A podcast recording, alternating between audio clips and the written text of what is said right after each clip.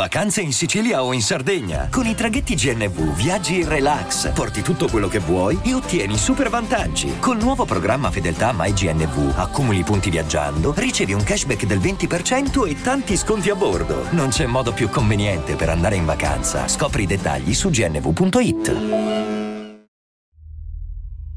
Quando ero bambino avevo il terrore di scendere in cantina, perché ricordo che vedevo una signora anziana che mi fissava in un angolo.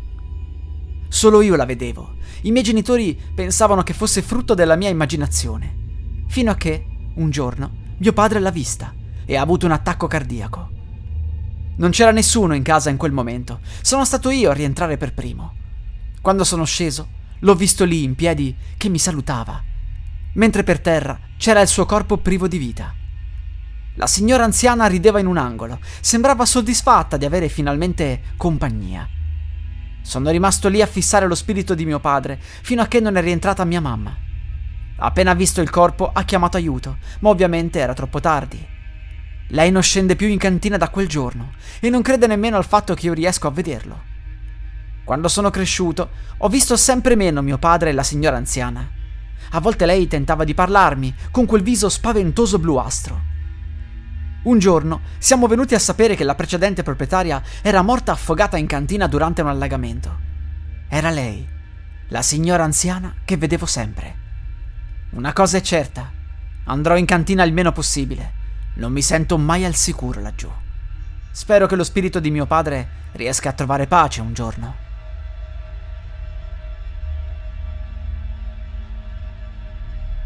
Solo i più coraggiosi riescono ad effettuare il rituale della cantina.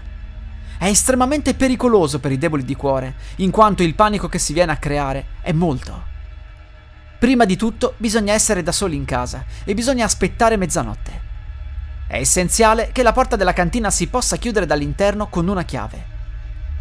Una volta in cantina si può scegliere se svitare la lampadina che fa luce e portarla di sopra oppure staccare la corrente a tutto l'edificio. L'importante è che non ci sia più modo di accendere la luce. Ovviamente per questa operazione è possibile portarsi una torcia. Quando si è pronti per il rituale, bisogna abbandonare torcia e cellulare al piano di sopra. Poi bisogna chiudersi dentro la cantina con la chiave. Facendo attenzione a non cadere, bisogna andare al centro della stanza e si deve cominciare a girare su se stessi fino a che non si perde l'orientamento e non comincia a girare la testa. A quel punto bisogna lanciare la chiave lontano e bisogna sedersi sul pavimento fino a che non ritroviamo l'equilibrio. È il momento. Bisogna iniziare ad urlare a squarciagola per 5 secondi, per poi urlare le parole Voglio giocare con i demoni, vi aspetto. A quel punto si sentiranno risate, suoni strani e versi. L'istinto sarà quello di scappare dalla cantina, ma sarà impossibile, perché la porta è chiusa a chiave e non c'è luce per vedere. L'obiettivo è quello di ritrovare la chiave. Può essere facile se ci sono pochi scaffali nella stanza, ma ai demoni piace giocare e probabilmente la nasconderanno meglio. Qualcuno ha riportato di essersi sentito toccare e di non essere riuscito a trovare la chiave fino all'alba. Non importa cosa succederà, l'obiettivo è quello di trovare la chiave al più presto e di uscire dalla porta. Una volta fatto, bisogna fuggire dalla casa fino all'alba. Complimenti! Avete superato il rituale. I demoni vi lasceranno un ricordino in cantina. Il dono varia da individuo ad individuo.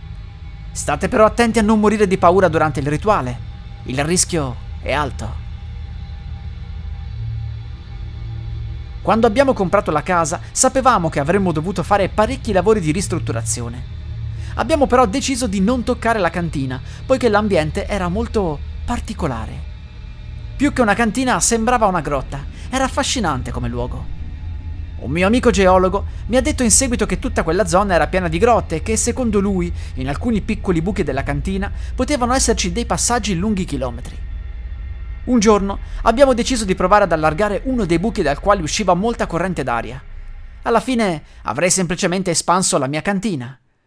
Dopo aver preso una torcia e aver allargato l'area, ci siamo resi conto che effettivamente c'era un passaggio. Abbiamo camminato per un paio di minuti lungo un corridoio naturale, poi ci siamo bloccati. C'era una specie di respiro profondo che riecheggiava, come se ci fosse qualcuno. Poi abbiamo sentito quel verso.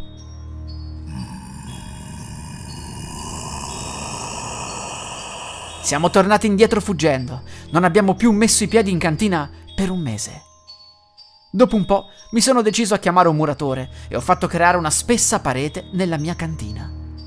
Torno raramente là sotto, ma sicuramente mi sento molto più sicuro di avere qualcosa di molto spesso fra la cantina e quel passaggio. Chissà che razza di creature assurde ci sono là dentro.